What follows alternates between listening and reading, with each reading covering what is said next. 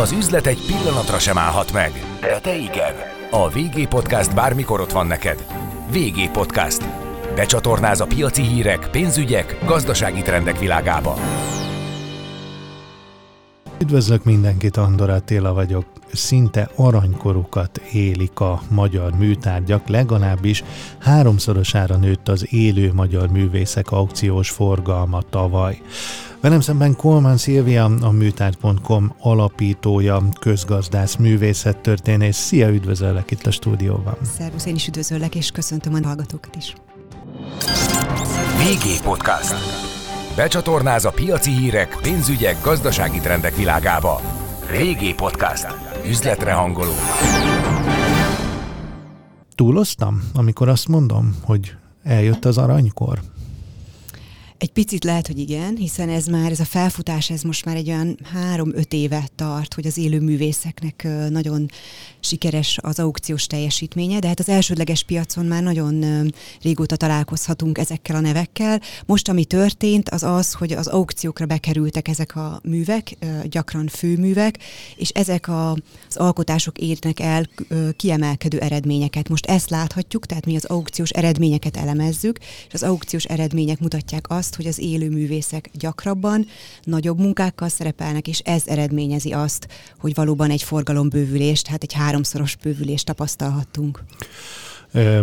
Ezt te is hangsúlyozott, hogy az élő művészek, hát ugye nem kell nagyon messzire visszamenjünk a, a történelemben, azért sokan tudják, hogy azért például az impressionista festőknek nagy része is rendkívüli szegénységben élte le az életét, abszolút nem voltak megbecsült művészek, és haláluk után értékelődtek föl gyakorlatilag a, a, a végtelenségig ha nem is ennyire szélsőségesen, de uralkodik továbbra is ez a trend, nem becsülik, aki él. Most ahogy látjuk, ahogy itt a listán is láthatjuk, hogy az élőművészeknek kiemelkedő eredményei vannak, de összehasonlítunk mondjuk egy toplistás árat, Keserő Ilona egyik munkáját a 110 millió forintért ment el, míg mondjuk Ripurona Józsefnek pedig 300 millióért kelt el egy festménye, tehát azért itt még mindig van különbség. Ugyanakkor azt is láthatjuk, hogy a listában szereplő művészek, élőművészek már mind hát gyakran 80 év felettiek. Nem aktívak, nem igaz igazán aktívak. Tehát aktívnak aktívak, de idősek, tehát ők már tényleg a, a klasszikus idősebb korosztályhoz tartoznak. Egy kivétellel Bozó Szabolcs neve talán feltűnt mindenkinek, és ő viszont csak 30 éves, tehát ő mindenféleképpen egy kivétel ebben a listában. Mit tud ő, amit sokan mások nem? Talán azt mondanám, hogy ő máshonnan indult, mint a magyar művészek, akik a, a mi aukciós listáinkban vannak. Külföldről kezdte el a karrierjét, Londonból, és Majorkán keresztül ért el Hongkongig, New Yorkig és egyéb nagyvárosokba. Olyan galériák képviselik, akik itthon nincsenek is, és nagyon nagy nevűek, amelyek olyan helyekre, gyűjtőkhöz tudják őt eljuttatni, és olyan árakon, amelyet itthon sajnos egyik galériás képviselet sem tud vagy legalábbis csak nehezen tud elérni évtizedek munkájával. Ez egy skatuja? Itthon dolgozni? Itthon élni? Itthon alkotni? Innen nehezebb kitörni, tehát mindenféleképpen kell egy nemzetközi kapcsolat, egy, egy galériás kapcsolat, egy gyűjtői kapcsolat, egy, egy tanácsadói kapcsolat, ami elviszi az adott művészt azokra fontos vásárokra, fontos kiállítóhelyekre, fontos múzeumokba, amelyek aztán elérik azt a bizonyos ö, ismertséget és árszintet, amelyet mondjuk itt Szabolcsnak ilyen fiatalon sikerült. Mennyire lehet a, a művészek között ö, idézőjelben és abszolút jó értelemben használva a szót sztárokat találni. Um, arra gondolok, hogy akit, um, ahogy mondod, fölkapnak gyűjtők, fölkapnak uh, aukciós házak, stb. stb. Ő nekik elindul az egész karrierjük fölfelé, és a határ azt gondolom a csillagos ég. Um, Nyilván persze a teljesítményükkel, a, a munkájuk minőségével rászolgálnak erre, mm, nem is akarom ezt egy pillanatra sem megkérdőjelezni, de mennyire kell ehhez szerencse is? mint mindenhez szerintem kell szerencse is, de azért ez egy nagyon tudatos építkezés, tehát hogyha mondjuk nem kiugró példákat nézünk, vagy kivételeket, akkor azt kell mondjam, hogy tudatosan építkezik a, a művész azáltal, ahogy akár már az iskoláival, amit elvégez, majd utána a, azokkal a ösztöndíj programokkal, díjakkal, amiket megszerez, majd utána galériás kapcsolatokkal is. Tényleg nagyon tudatosak a művészek, és azáltal tudnak olyan akár nemzetközi galériákba is bejutni, amik később hozzájutnak még további külföldi galériás képviselethez, és, és utána, utána van az, hogy a galéria segít nekik bejutni különböző nemzetközi gyűjteményekbe, közgyűjteményekbe, illetve magángyűjteményekbe, ami eredményezi azt, hogy, hogy, hogy keresett lesz a művész, sorban állnak érte a galériáknál, és ezután jön az aukciós másodlagos piaci teljesítmény, hiszen amikor már igény van, kereslet van egy művész iránt a galériában, és nem tudja megkapni, hiszen ilyenre számtalan példa van, főleg külföldön, akkor van az, hogyha bekerül az aukcióra egy kép, akkor már gyűjtők tucatjai állnak sorba, hiszen nem tudta megvenni az elsődleges piacon a művésztől a munkát, és ez jelenti, ez ö, eredményezi azt, hogy, hogy ilyen kiugró árakat ér el. Ö, például a Szabolcsnál, de Gerhard Richternél látunk ilyen nagyon ö, eklatáns példát erre, hogy, hogy nincs elérhető munka az elsődleges piacon, és kénytelenek a gyűjtők, a vásárlók a, a másodlagos piacon az aukción beszerezni a munkákat több nagyon érdekes gondolatot mondtál. Az első, ami megütötte a fülem, hogy tudatosak a művészek. Um, azt gondolom a közembereknek nem egy tudatos építkezés ugrik be, hogyha művészekről, művész életekről, művész pályákról beszélünk, hanem sokkal inkább ugye az érzelmek emberei, aztán ki, hogy fejezi ki az érzelmeit, sok esetben szerintem egy kicsit a, a pillanatnak érés is ott van, de hát a tudatos építkezés biztos nincs. Ez talán ezt a, ezt a tévhitet, ezt szeretném eloszlatni, hiszen nagyon sok művésszel dolgozunk, vagy van kapcsolatunk, és rettenetesen más az, ami most bennük él, mint ami esetleg egy ilyen romantikus tévhit, hogy ők tényleg csak a mának élnek, és esetleg ö, különböző ö, tudatmódosítókat fogyasztanak, és a többi. Azért én nem akartam ennyire drasztikusan fogalmazni. Tehát ez, ez, ez, ez a ma, manapság már annyira nem igaz, hogy voltunk egy műterem látogatáson, ahol a művész kifejezetten azt mondta a közösségünknek, hogy hát el, tényleg el kell osszam ezeket a téfiteket. Én reggel nyolckor elkezdek dolgozni, és ötig dolgozom, mint minden más ember, és, és akkor alkot, tehát neki is megvan a, a napi rutinja, és, és nagyon sok kötelezettsége van, főleg, hogyha aktív galériás kapcsolata van, a galéria elvárja tőle, hogy időre elkészüljenek a munkák a kiállításra, gondozza a művész a saját social media csatornáit, posztoljon rendszeresen, dokumentálja az anyagot, esetleg gyűjtői megkeresésekre válaszoljon, vagy a galériával közösen fogadja a gyűjtőket, nemzetközi vásárokra, ha viszik a művészt, akkor, akkor legyen jelen, vannak De gyűjtői a, vacsorák is, szóval. A, a a impressziók, a, a benyomások, a, a gondolatok ébresztése, szélesítése, vagy pedig egy konkrét kapcsolatépítés a cél, például a nemzetközi vásárokon és biennálékon, találkozókon. Hogy amikor jelen legyen a művész igen, például? Igen. Az fontos nagyon sok gyűjtőnek, hogy megismerje a művészt. Az az, hogy a művész jelen van vagy sem, az ott már inkább szubjektív elemek számítanak, tehát hogy megismerjük, legyen egy benyomásunk a művészről, és nem magát a munkát nyilván a galéria kell eladja, a galéria kell képviselje a művésznek a szakmai ö, életútját, ő, de nyilván egy hozzá tud tenni a művésznek a jelenléte. Most például Párizsban lesz egy olyan kiállítás, ahol a művészek és a gyűjtők együtt ülnek asztalhoz, lesz egy vacsora, és, és, és ott megvitathatják a különböző inkább művészethez kapcsolódó, vagy művészettől eltérő dolgokat. Egy gyűjtőnek ez nagy élmény, nem? Hogy egy asztalnál ül azzal a, azzal a művésszel, akit, akit mondjuk ő, ő, ő imád és tisztel és, és elismer. A gyűjtőnek kifejezetten a nagy élmény, ugye, mint műter.com sokat szervezünk ilyen találkozókat, műterem látogatásokat például, és mindig nagyon szeretnek jönni a gyűjtők, akkor is, ha már van munkája az adott művésztő, meg akkor is, ha még nincs. Ez lehet egy, egy, egy tényleg egy találkozási pont, és, és később nem, nem a vásárlás a cél, hanem csak a megismerés, de természetesen van egy olyan folyamat, amikor annyira megnyerő a művész, vagy annyira különleges, hogy, hogy ez akár vásárlással végződik. És egyébként van ellenpélda is, amikor mondjuk ritkán, de adott esetben kicsit mogorva a művész, hogy pont, hogy egy picit elfordul a vásárlástól a, a, a gyűjtő.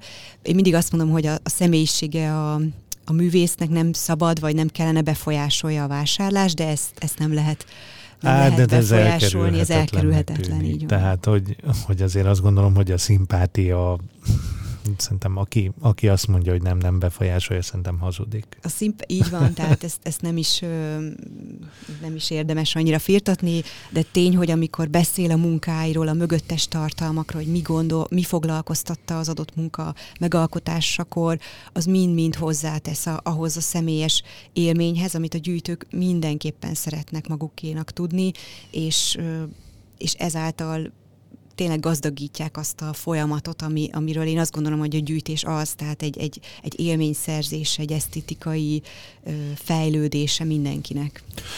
Túl vagyunk rajta, de azt gondolom, hogy egy picit kevesebbet beszélünk művészekről, galériásokról, gyűjtőkről, talán egy picit többet, de mi volt a Covid alatt? Tehát amit nekem itt percek óta uh, mesélsz, az egy, az egy nagyon-nagyon lélegző ö, ö, az iparág biztos, hogy rossz kifejezés, de szektort ír le nekem találkozókkal, konkrét menedzseréssel, menedzserekkel, jó értelemben véve, átvitt értelemben, üzletkötésekkel,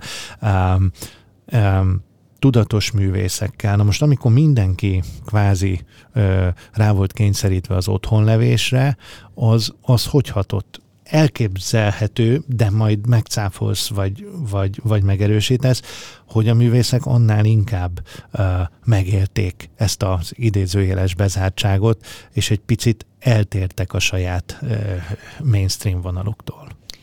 Nagyon sok válasz van a kérdésedre. Talán kezdjük a művészekkel, akik közül többen tehát majd, hogy nem blogot indítottak arról, hogy valójában az ő életük nem változott, hiszen otthon alkottak, otthon maradtak, és ugyanúgy folytatták az alkotást. Valóban az administratív és a személyes teendőik ö, lettek kevesebbek, tehát nem kellett annyira ö, a galériába bemenni, ö, esetleg gyűjtőkkel találkozni, de maga az alkotási folyamat az nem változott. Nyilván hatott rájuk a, a bezártság és az ehhez kapcsolódó gondolatkör.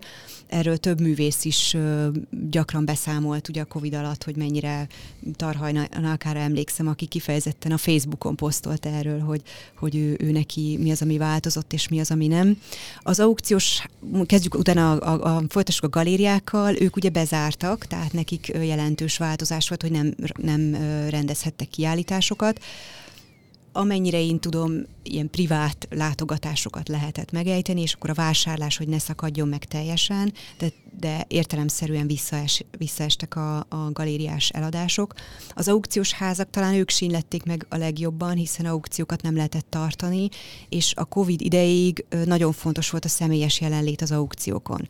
Ami pozitív változást hozott a Covid, hogy az aukciók elkezdtek, az aukciós házak elkezdtek ö, nagyon nagy pénzt és energiát fordítani az online fejlesztésre, és ennek az eredményét láthatjuk most és élvezhetjük most, hogy fizikai jelenlétet nem kíván az aukció, hanem nagyon jó platformokon lehet licitálni, online licitálni, és ez egy nagyon nagy és nagyon pozitív hozadék a, COVID-nak, hogy ezt elértük. Nem furcsa.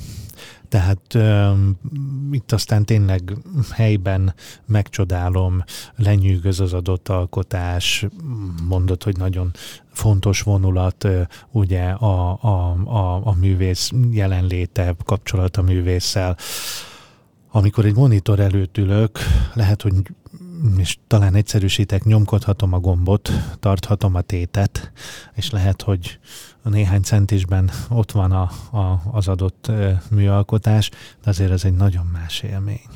Ez már maga csak a licitálás, tehát ezt úgy kell elképzelni, hogy előtte már megnéztem a képet a katalógusban, bementem az aukciós házba, megvizsgáltam a képet, jó esetben megtudtam, hiszen azért erre volt lehetőség, és csak akkor ülök a képernyő előtt, amikor már gyakorlatilag a licit lépcsőket emelem, és teszem az online licitet. Tehát az már egy olyan dolog, amihez nem kell személyes jelenlét, hiszen ha ott ülök az aukciós ház termében, vagy, vagy akár egy ilyen nagyon szép hotelben, ahol rendezik az árveréseket, ott ugyanez történik, felemelem a kezem vagy a tárcsám, a, azzal a talán hozzáadott értékkel, hogy ott van a teremnek a hangulata, és adott de, esetben de az, egy az kicsit hisz... még, még, még jobban emelem a tárcsámat tovább. De, de pontosan amire utalsz, azt hiszem, hogy ez egy nagyon fontos vonulat itt, az a, az a hangulat, nem? Igen, de ez befolyásolni is tud. Ugye a gyűjtők azért szenvedéllyel vásárolnak. Kicsit én azt gondolom, hogy egy pohár pesgő után, meg ott a hangulatban, ami ott zajlik, körülöttünk van, ott egy picit lehet, hogy följebb megyek annál az árnál, amit én előre meghatároztam. Mert azt Ami szoktuk mondani, művésznek hogy... és galériának is jó. Hát jó, igen, de, de azért vannak, ugye picit jobban elfelejtjük, hogy arra még rájön ugye az árverési jutalék, tehát van egy tényleg egy, egy olyan hangulat, vagy egy olyan megszerzési vágy, ami még egy picit jobban párosul ott a teremben, míg mondjuk az online licitálásnál ott egy picit fegyelmezettebbek vagyunk a, a plafonárnak a, az elérése kor. Mi történt 2022-ben? Tehát háromszorosára nőtt az élő magyar művészek aukciós forgalma, ugye ezzel a tételmondattal kezdtük a beszélgetést, ez egy nagyon nagy növekedés. Nem arról van szó, hogy szoktuk mondani, bár nem tudom, hogy egyébként ez mennyire jellemző a, a műtárgyak világában, pótlólagos vásárlások, pótlólagos fogyasztás, stb. stb. Um, talán nem a legszerencsésebb kifejezés a, a, a, a műtárpiacra gondolva, de minden esetre ez egy akkora boom, amit meg kell magyarázni.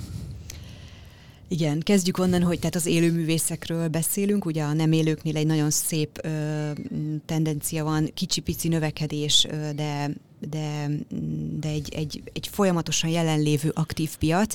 Az élőművészeknél viszont ö, 2018 előtt gyakorlatilag majd, hogy nem, nem létezett piac. Tehát az elsődleges piac működött, ott lehetett venni ö, Nádler Istvántól, Bakimrétől, Keserű Ilonától munkákat. Az aukciós házak még nem érezték azt a stabilitást a, az árak és a kereslet ö, terén, hogy, hogy ezeket a műveket ö, befogadják. De néha nehéz megítélni egy, egy élő művész csúnya szóval értékét?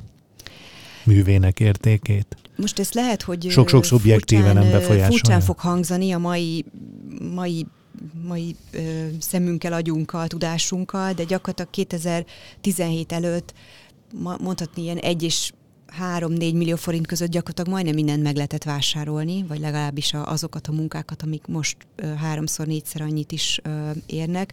Tehát én azt mondanám, hogy nem volt nem volt piac, nem volt Letisztult az piaca. ár nem volt, nem volt igazán kereslet volt a galériáknak elsődleges eladása, tehát az elsődleges piac működött, a másodlagos még nem. 2018-ban, ha megnézzük a saját számainkat, ott 124 millió forint leütési árat tudtak hozni a, az élő művészek, 2019-ben 330 millió forintot, 2020-ban 468 millió forintot, 2021-ben 594 millió forintot, és ugye ennek a háromszorosát értük el. Tehát folyamatosan kerülnek be a másodlagos piacra azok a munkák, amelyek ö, már a gyűjtőktől jönnek vissza jó esetben, és mivel a kereslet is nagy, az elsődleges piac már nem mindig tudja kielégíteni a, a, a gyűjtőket, hiszen nagy a kereslet? vannak olyan, nagy a kereslet ezekre a nevekre, amelyekről beszélünk, tehát a top 10-es, 20-as ö, nevek ö, nagy a kereslet, és, ö, és gyakran már nincs is az elsődleges piacon elérhető munka, tehát külföldről különböző gyűjteményekből jönnek vissza, és így, így érnek el ilyen nagyon magas árakat. Tehát az, hogy, bocsánat, csak az, az, hogy most háromszorosára emelkedett, ez nem csak annak köszönhető, hogy a kereslet növekedett, de az, hogy a kínálat, tehát maga az aukciós házak is és szívesebben fogadják be a munkákat, hiszen, hiszen az ár most már sokkal nagyobb garancia van arra, hogy ezek az árak megvalósulnak, és talán érdemes azt is megemlíteni, hogy a másik nagy aukciós ház, a Kizelbak Galéria most kezdett el idén kortás árverést, idén 2022-ben kortás árverést tartani, ami szintén megint csak egy kínálatbővülést eredményezett.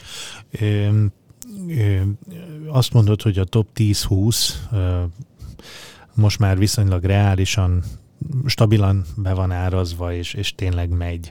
Mi van utánuk? Ez egy jó kérdés. Ott már, ott már azért izgalmasabb a helyzet, tehát a top 20-as lista alatt lévő művészeknek még azt gondolom, hogy az elsődleges piacon van főként a helyük, tehát ott, ott érdemes körülnézni, és ott, ott érdemes vásárolni ezeket a munkákat, hiszen ők mondjuk középgenerációsak, vagy adott esetben fiatal művészek, aktívak, nagyon szép kiállításokat láthatunk tőlük a galériákban, és ha olykor-olykor bekerül egy művük a másodlagos piacra, az nem biztos, hogy az nem biztos, hogy egy főmű, az nem biztos, hogy nem elérhető az elsődleges piacon. Én azt gondolom, hogy, hogy ott, ott az elsődleges piac az, ami még, még fejlődő. Van esély bekerülni ebbe a top 10-es, 20-as csoportba? Mennyire nehéz bekerülni? Mennyire lehet egyáltalán leírni szavak, hogy mi kell hozzá, hogy valaki bekerüljön? egy nagyon stabil gyűjtői kör, tehát ez, ez eredményezi azt, hogy a, ugye a galériáknál ez a bizonyos sorbaállás meg legyen. Van ilyen művész, egyébként én tudok olyanról, aki, aki ö, sikeres a, a galériánál, de nem, nem feltétlen jó az, ha valaki bekerül aukcióra, ott az már egy másfajta megmérettetés. Mindenféleképpen van esély, de nem gondolom azt, hogy ez a listára bekerülés az ő szakmai szempontjából a legfontosabb dolog. Nyilván a likviditás és a befektetői szándék miatt igen, tehát az, hogy a másodlagos piacon el is tudjam adni az adott munkát, de a művésznek a szakmai megítélése szempontjából, hogy ő aukción hányadik, vagy milyen szerepléssel bír, az nem elsődleges. Uh-huh. Mit látsz? Mit hozhat az idei év? lesz további növekedés? Mert azért ez a meg háromszorozódás, ez nem gondolom, hogy fenntartható. Fenntartható lehet? Azt gondolom, hogy a, egy picit most én visszakanyarodnék, hogy az elsődleges piacon stabilizálni kell a helyzetet. Tehát a galériák is ugyanilyen folyamatosan és szépen tudjanak eladni, hiszen ők képviselik, képviselik a művészeket, és nagyon fontos, hogy ők az ő nem csak bevételük, de az ő ö, forgalmuk fennmaradjon, és az adott művészeket tudják támogatni az eladásokkal. És a, az, hogy az aukcióra bekerülés ö, mennyire, mennyire támogatott, vagy mennyire elfogadott, az, az nyilván én meghagynám a, a, a, azoknak a művészeknek, akiknek már nem elérhető feltétlen sok munkájuk az elsődleges piacon.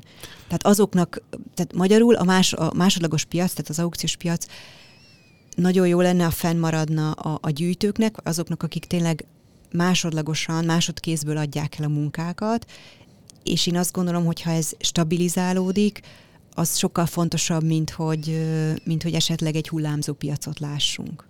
Azt mondod, hogy nagyon sokszor keresleti piac van, ha lehet ilyet mondani, tehát jobban keresik a top művészek műveit, mint amennyi van, vagy megszületik. Ugye említetted, hogy döntően azért idősebb emberekről van szó. Hát ez nyilván egy művésznél abszolút nem úgy működik, hogy sok autót tudok eladni, akkor fölpörgetem a, a gyártószalagokat, e, és, és nem is akarok semmiféle ilyen e, bármi párhuzamot belemagyarázni. De azt is mondtad, hogy azért nagyon tudatos e, építkező emberekről van szó. Ha nagy az ő műveire a kereslet, az azért bárhogy is, de hathat rá, még a tudat alatt is úgy, hogy többet alkot. A, ha többet alkot, az pedig nem biztos, hogy a minőséget segíti elő. Ez így van. Én nem tudok olyan példát, vagy keveset tudok, aki ennek hatására többet alkot, vagy kevesebbet alkot. Minden, minden művésznek megvan az alkotó folyamata, hogy körülbelül mennyi idő alatt hoz létre egy műalkotás. Vannak olyanok, akik akik nyilván többet tudnak egy hónapban, hiszen olyan a munkamódszerük, és vannak olyanok, gondolok akár a, nem csak a festőművészekre, hanem mondjuk szobrászokra, szobrászokra üvegművészekre, keramikusokra, akik, akik meghatározott séma szerint és, és technológiával alkotnak, tehát ők, ők nem is tudják ezt növelni. Ez nem szerencsés, hogyha a kereslet miatt nő a, a munkák száma, de én azt gondolom, hogy nem is gyakori. Olyan előfordul, hogy, hogy mondjuk a meg van előre határozva, hogy a galéria mikor mikor rendezi meg a kiállítását a művésznek, és addigra, és addigra el kell készüljön az a 10-12 akár 15 munka, tehát abba biztos, hogy van egy ilyen push, egy ilyen határidő ösztökélés, ami, ami, hát, ami a galéria által is elvárt. Ilyen van, vagy esetleg egy nemzetközi vására, hogy készüljön el munka. Tehát azt gondolom, hogy tehát van ösztökélés, de ez ennek nyilván nem mindig kell teljesen megfelelnie a művésznek mit lehet eladni. Tehát nyilván az, hogy, hogy, hogy festőművész, hogy szobrász, hogy keramikus, üvegművész, azért ezek a határok szerintem a kortársban azért, azért nem fekete-fehérek. inkább egy képet vesznek idézőjelben, vagy inkább egy szobrot? Most, ha nagyon leegyszerűsítem. Abszolút a, a festmény a, a domináns a piacon, ez igaz a magyar és a nemzetközi piacra is. A szobor nincs így a fine arton belül mindig megkülönböztetve, de azért vannak kutatások arra is, illetve mi is gyűjtőket kérdeztünk meg, hogy milyen műtárgyat gyűjtenek, és hál' Istennek a szobor, bár nem nagy százalékban szerepel, de a, a jövőt nézve már igen, tehát többen vásárolnak szobrot, és egyébként ez a listánkon is érezhető, hiszen már három szobrászművész is megjelent a listában. Egyébként pedig nagyon változó a, a gyűjtési kör, de mindenféleképpen a festmény, grafika, talán a grafikát is ide ö, sorolnám, illetve sokszorosított grafikát, amelyben ö, a magyar művészek is nagyon jelentőset alkottak, illetve nemzetközi szinten is ö, ö, jelentős mm, műtájtípus, gondoljunk itt akár Vazarellire, ö, vagy számos követőjére, tehát ez a, ez a fő csapás irány mindig. Szobrok miért nem? A szobrokhoz kell egy picit nagyobb hozzáértés talán, illetve hát sokkal kevesebb szobrászművész van, úgy általánosan, főleg ugye, aki nagyobb, tehát kővel, márványjal, akár bronzzal foglalkozik, nekem az egyik kedvencem, úgyhogy minden, mindenképpen bátorítom a gyűjtőket, illetve a saját ügyfeleimet is, hogy merjenek szobrot nézni, de valóban nem olyan nagy a, a kínálat, ha a mai magyar művészeket, vagy akár külföldieket nézünk, és rettenetesen magas ár fekvésben vannak a, a szobrok, főleg a, amik, tehát amik egyediek és nagyok. De miért lehet? Uh, nyilván ezt, ezt nem lehet úgy beárazni, hogy értékesebb, mármint a, a, a, a műalkotást tekintve, vagy kevésbé értékes, de hát mégis kiemeled azt a magas árat. Miért nőhetnek az égig a szobrok árai? Hát ha már csak, hogy az alapanyagot nézzük, ugye például a márványnak az ára gyakorlatilag elviszi szerintem több, mint a, a, a felét a, a, a műtárgy árának. Az előállítás, tehát az, hogy most főleg ilyen energia árakkal ugye csiszolni kell, ö, ö, folyamatosan technológiát kell bevetni arra, hogy formáljuk a, mondjuk a kőszobrot. Ezen kívül nehéz, nagyon nehéz mozdítani, szállítani, tehát ezek több száz kilós műalkotások, még, még akár egy ilyen méteres kivitelben is. Mm, illetve maga, a, amit korábban említettünk, hogy mennyi idő meg elkészíteni, tehát még mondjuk valaki tényleg hetente tud ö, festeni egy képet, lehet, hogy egy szobor mondjuk két-három hétig is készül. És hetente festenek képet? Ez változó, tényleg mindenkinél más, hiszen valaki ö, fe, félbehagy egy munkát és folytatja, valaki egy képen dolgozik, én olyanról is tudok, aki havonta egy-két munkát fest, valaki pedig jóval, ennél jóval többet. Azt mondod, hogy a másodlagos piacra döntően gyűjtőktől kerülnek be a műalkotások, illetve külföldi gyűjtők bocsátják szintén hazai aukciókra. Mitől függ egy gyűjtő döntése? Sokáig tetszett neki, és aztán megtetszik más, és elfordul, vagy azt mondja, hogy most fönt van az ára, most kell eladnom, jó üzlet. Üzletember egy gyűjtő. Ilyen is van, meg olyan is van, de, de azért eladni három nagy helyzet van, amikor, amikor eladásra kerül a műtárgy, vagy amit, amit a nemzetközi piac is a, 3D-s jelenségnek hív, ez a death, divorce és a debt. Tehát válláskor, ugye halálesetkor, és, és, és hogyha eladósodás van, vagy valami miatt pénzre van szükségünk. Nyilván ennek van egy, még mondjuk egy, egy plusz, plusz egy válfaj, amikor mondjuk olyan jól teljesít az adott művész, és, és most egy kicsit beforgatnám azt a pénzösszeget, amennyire eladom, egy másik képbe, ilyen gyűjtőt is ismerek, aki folyamatosan egyébként ad el, és beforgatja a pénzét a gyűjteménye továbbfejlesztésére. Tehát ez a, ezek de akkor, a fő befe- akkor ő, ő gyűjtő, de befektető? Tulajdonképpen ő gyűjtő befektető, igen. Tehát mindig nézi a, a az ár folyamatosan figyelemmel kíséri az árakat, és, és, és megvan már a következő műtárgy, szinte már ki is van szemelve, amit ő meg szeretne vásárolni, abból a pénzből, amit, amennyire eladja mondjuk azt a munkát, ami nem teljesen illeszkedik a gyűjteményével. Tehát ezek a, azt gondolom, hogy ezek a, a, a fő okok mindig, és mindenkor ezek voltak, biztos léteznek más, más okok is. Egy gyűjtemény az, hát hogy mondjam, egy jellegű? Ez, nagyon, ez is nagyon változó. Tehát, hogy, hogy ugyanabból a korból választunk? Mondjuk? Ugyanabból a korból, nem is ugyanattól a művésztől, de, de, de ugyanolyan stílusú, típusú, jellegű műalkotásokat, stb. Teljesen változó. Most Magyarországon van egy, úgymond ez a geometria geometriai irányzatnak a, a nagy tisztelete és szeretete, és ezért nagyon sok uh, geometriai hangvételű, konstruktív gyűjteményt látunk uh, kifejlődni, illetve az aukciós házak kínálata is ezt picit alá is támasztja, és ezek, ezek a munkák érnek el rekordárakat. Talán ezt tartanám most jelenleg a leggyakoribbnak, de mondjuk 5-10-15 évvel ezelőtt uh, gyakran látunk figurális, figurális jellegű munkákat, kicsit társadalmi, sokkal jobban társadalmi színezetű és ref, társadalmi problémákra reflektáló munkákat. Mm, vannak kifejezetten nőművész gyűjtők, vagy preferáló gyűjtők. Ez nagyon érdekes, amit mondasz. A sajtóközleményetekben is benne van, hogy egyre dominánsabb a nők szerepe sokat lehet arról olvasni, hogy mennyi női vezető dolgozik ebben, abban a szektorban Magyarországon, globálisan, stb. stb. De van egy ilyen emancipációs jelenség a művészek között is, és a, és a, és a gyűjtők között is?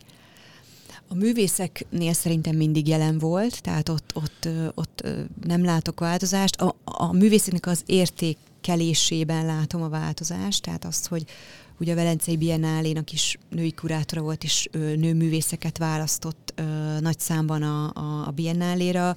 Nagyon sok múzeumi gyűjteményt is tudatosan ö, próbálnak úgy gazdagítani, hogy nőművészek kerüljenek be, vagy, vagy kicsit javítsunk azon, a, azon az elég ö, szégyenteljes számon, ami egyébként Szégyenteljesek nagyon az arányok? Igen, igen, mi ezt most vizsgáljuk egyébként ezt a, a hiszen az idei programsorozatunk, a Műtárgyak éjszakája foglalkozni fog a, a a női nőművészekkel és, és ezzel a problémakörrel.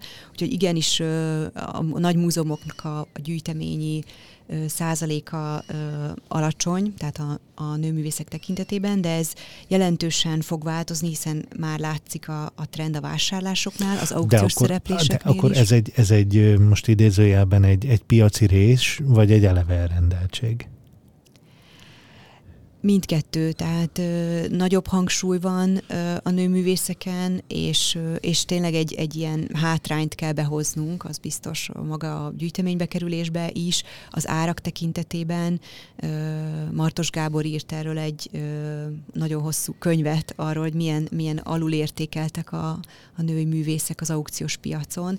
Itt látunk már pozitív tendenciát a nemzetközi piacon, illetve ha csak a saját listánkat megnézzük, ott az első ötben már is Keserű Ilona Maurer Dóra neve szerepel, és a, az első tízben pedig már ugye Ackerman Rita is mm, bekerül, illetve Molnár Vera, tehát azért itt a mai ö, magyar élő azért. művészet, művészek közül már egyébként ö, nem is már, hanem tehát jelentős a, a nőknek a képviselete, úgyhogy itthon nem látok ekkora nagy problémát az élő művészek tekintetében. Hát ami a nem élő művészeket illeti, ott, ott már sokkal nagyobb a, a gond. Nem is tudom, hogy az elsődbe biztos nem, tízbe se, szerintem még lehet, hogy a húszba se találunk ö, ö, női művészt.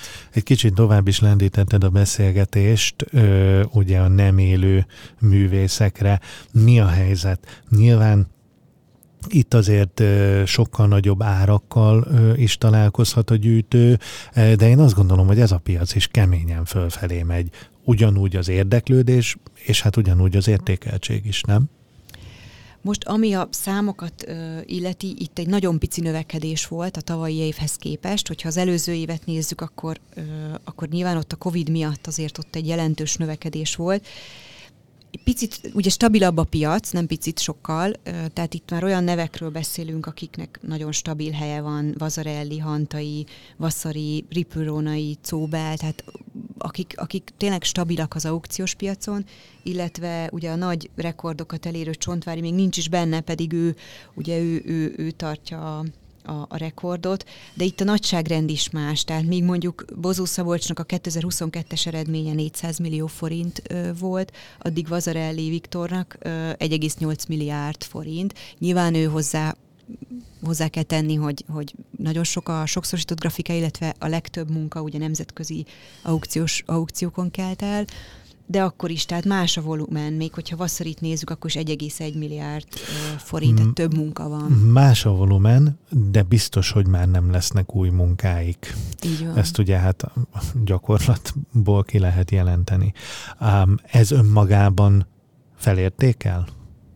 Ez olyan tényező, ami drágítja az ő munkáikat? a nem élők, nem élő művészek piacán belül igen, tehát nyilván a csontvárnál, ahol ritka az elérhető munkák száma, vagy nagyon kevés, ott, ott nyilvánvalóan felértékel, illetve azoknál a művészeknél nyilván, ahol, ahol, ahol kevés, kevés munka van, és az mind jó. Tehát ott, ott biztos, hogy van egy ilyen szerep, de, de például Vasszarinak nagyon sok műve van, Ripurónainak is, tehát ott, ott Ez gondolom, hogy Nagyon ez... érdekes, amit mondasz, hogy de mind jó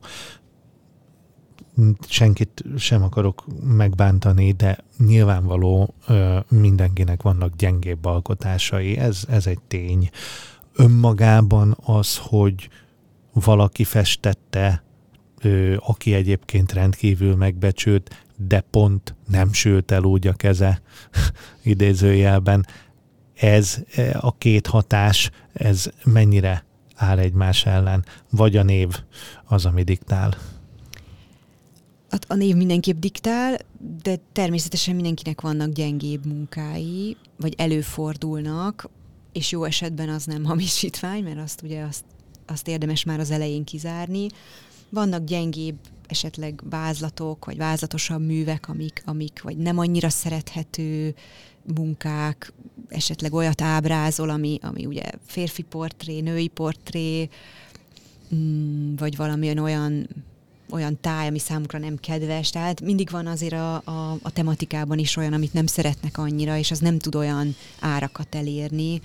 Nyilván, ami, ami színes, ö, olyan méretű, hogy befogadható még az otthonunkba, de már nem kicsi, egy kastélykertet ábrázol, ezek mind hozzátesznek, mondjuk itt most a riprónai festményről beszélek, ami, ami, ami még tovább növeli az árat, tehát a név nem túl.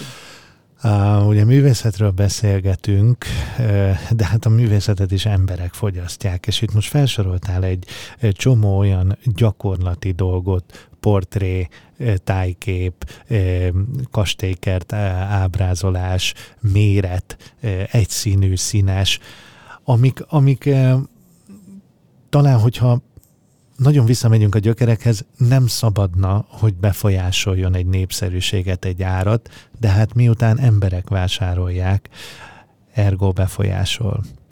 Mennyire szerencsés ez? Ugye a 2022-ben volt egy kutatásunk a gyűjtők körében, hogy milyen, mi az a motiváció, ami szerint vásárolnak műalkotást, és egyértelműen az esztétikai szempont vezet mindenek felett, tehát a befektetési érték felett is. Ez ősidők óta így van, tehát azt vesszük, ami, ami tetszik. Ez egyébként jól is van így, tehát fontos a gyűjtőknek az, hogy, hogy mit néznek, hiszen ez a sajátjuk lesz, a saját otthonukba teszik, tehát ez, ez, ez nem fog változni. Nyilván, aki, aki kicsit szisztematikusabban gyűjt, és koncepciók mentén, és mondjuk, hogy csak önarcképeket, például ilyen is volt már a múltban, és egyébként nagyon szép gyűjtemények vannak ilyen téren, akkor, akkor ő, ők tudatosan csak azt a, ö, azt a azt az ábrázolásmódot keresi, de azt gondolom, hogy minden aukción azok a képek érnek el, érik el a legmagasabb árakat, ami tehát esztétikai szempont szerint is, és gyűjteményépítés szempont szerint is megfelelnek annak az adott mércének vagy kvalitásnak. És mi a helyzet egyébként nemzetközi szintéren? Mennyire követik a magyar trendek a nemzetközi uralkodó vonalakat?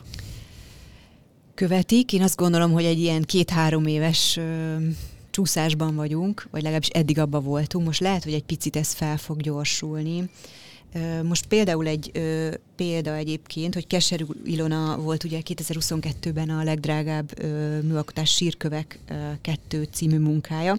Ez egy 1967-es munka, és a nemzetközi piacon pedig ö, ugye Andy Warholnak a Blue Merlinje, ez egy 64-es alkotás, tehát itt, itt, itt látok egy párhuzamot, és mondjuk ezt ezt ö, egy vagy akár két évesen lehetett elmondani, hogy egy ilyen ö, ilyen, tehát egy 60, 60-as évekből származó munka éri el a, a legmagasabbat. Mondjuk azért tegyük hozzá, ez az élőművészeknél van a magyar viszonylatban, és a nemzetközi pedig az overall-t mondtam.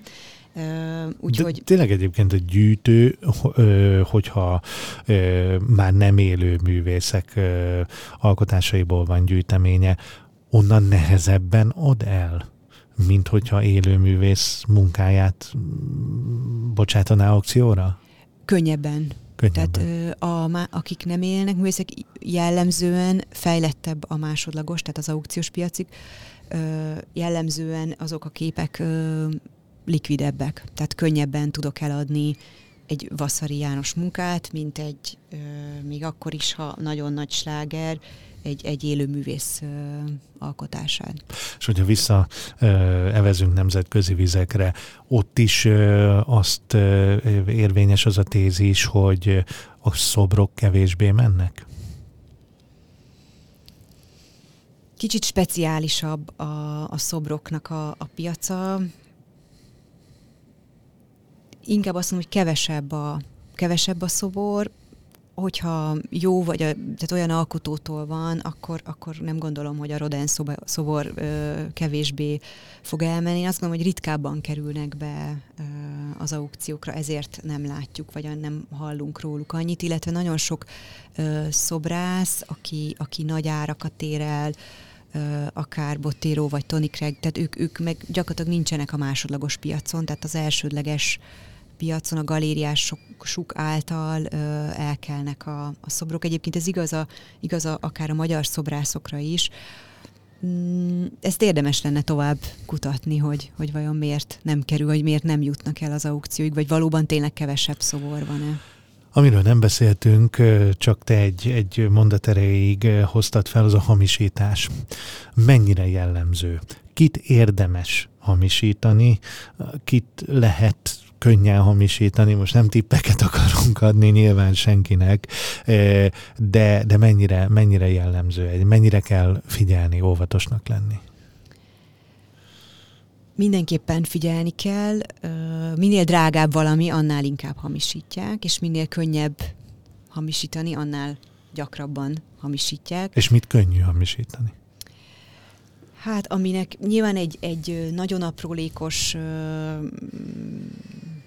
korabeli figurális alkotás sokkal nehezebb, mint mondjuk egy geometria lagzatot ábrázoló, vagy viszonylag könnyen felvázolható munkát. Most csak pár nevet, de tényleg tehát Sejberugót, Matisz Tarcsánost, őket gyakran, de számtalan név van, akit mondjuk a mondjuk a 20. század első felében nagyon gyakori volt a hamisítás, illetve talán nem volt akkor a küzdelem ellene. Most azért van, van egy testület, a hamisítás elleni nemzeti testület, aki, aki azért nagyon sokat tesz azért, hogy, hogy nyomon kövesse, vagy hát próbálja feltárni azokat a ö, hamisítványokat, amik a piacon vannak. Így az élő művészek tekintetében szerencsés a helyzet, hiszen ott ahogy élnek a művészek, így meg lehet őket kérdezni. Én nagyon ritkán találkozom hamisítványokkal, inkább mondom a 20. századnak a, ez az első, első fele, közepe, ahol, ahol, ahol azért voltam már olyan helyen én is, ahol egy, egy 20-30 munka ott terítékre került, és, és azért erős, erős hamisítványok voltak. A szakértői szem azonnal kiszúrja? Hát a rossz hamisítványt igen, tehát ott, ott már, a, ahogy ránéz az ember, látja, hogy, hogy nem stimmel valami. Tehát ez a valami nem stimmel, abból indulunk ki. Hogyha jobb, akkor már nehezebb. Tehát akkor... De ezt hogy kell elképzelni? E, ránézel egy képre, és, és, és valahogy, valahogy megjelenik az a gondolat, hogy olyan, de nem oké, valami nem oké, valahogy nem tudod azt elhinni, hogy igen, pont, pontosan pont, pont. így van. Tehát van egy művészettörténeti megközelítés, amikor ismerem a, az adott művésznek a munkáit, és, és valóban valami nem ok, hogy például az, hogy mondjuk akvarellel festett jellemzően a művész, ilyen volt egy, egy, egy nem olyan régi eset, és a, a művek, amik hozzám kerültek, vagy amiket mutattak, azok, azok pedig uh, akrilla voltak, sokkal erősebb ecsetvonással, sokkal erőteljesebb színekkel, tehát ez a lásság mind hiányzott belőle, amit a művésznek a, a, az egyénisége diktált. Tehát valami nem stimmel. Utána persze meg lehet nézni az aláírást, hogy ott, ott van-e esetleg gond, mert azért van, akit könnyű, van, akit nehéz hamisítani, tehát az aláírását, és akkor ezután, vagy ha ez esetleg ezen átmentünk, és, és, és minden oké, okay, akkor még mindig lehet egy technikai vizsgálat, erre is vannak szakemberek, akik mondjuk egy magasabb értékű festménynél megvizsgálják magát a, a szín összetételt, hogy valóban lehetette keverni olyan színeket abba az adott korban, vagy a hordozó, tehát a vászon, vagy a fatábla, az megfelele annak a kornak, amiben alkotott a művész. Tehát egészen a végletekig el lehet menni egyébként pénzben és időben is, hogy, hogy rájöjjünk arra, hogy, hogy valóban mivel van dolgunk. Ahogy így mondod, lehetette olyan szint előállítani, volt-e olyan vászon abban a korban, e, e, például akril, nem akril, um, akvarel, azért ezek viszonylag egyszerűen kiszúrható dolgok egy szakértői szemnek, nem? Hát valahol anyagvizsgálat kell, tehát amikről én most az imént beszéltem, ott már anyagvizsgálati laborban tárják föl ezeket, tehát egy, egy kémiai vizsgálatnak vetik alá a, a, ezeket a festékanyagokat, illetve magának a hordozónak a vizsgálatát. Tehát nem, ott már, ott már egy picit bonyolultabb, illetve ha nemzetközi művészről beszélünk, ahol itthon esetleg nem vagyunk annyira jártasok, mondjuk egy, akár egy reneszánsz vagy barokk festőnél, ott már, ott már azért nem olyan könnyű így, így rávágni, hiszen ott ugye van az iskola, az adott művésznek az iskolája, a köre, tehát ott már egy picit ö, szakértő segítségével tudunk előbbre jutni. Kolmán Szilvia, műtárgy szakértő, közgazdász, művészettörténész, a műtárgy.com alapító ügyvezetője. Köszönöm szépen. Én is köszönöm. Üzletre hangolunk. Régi podcast.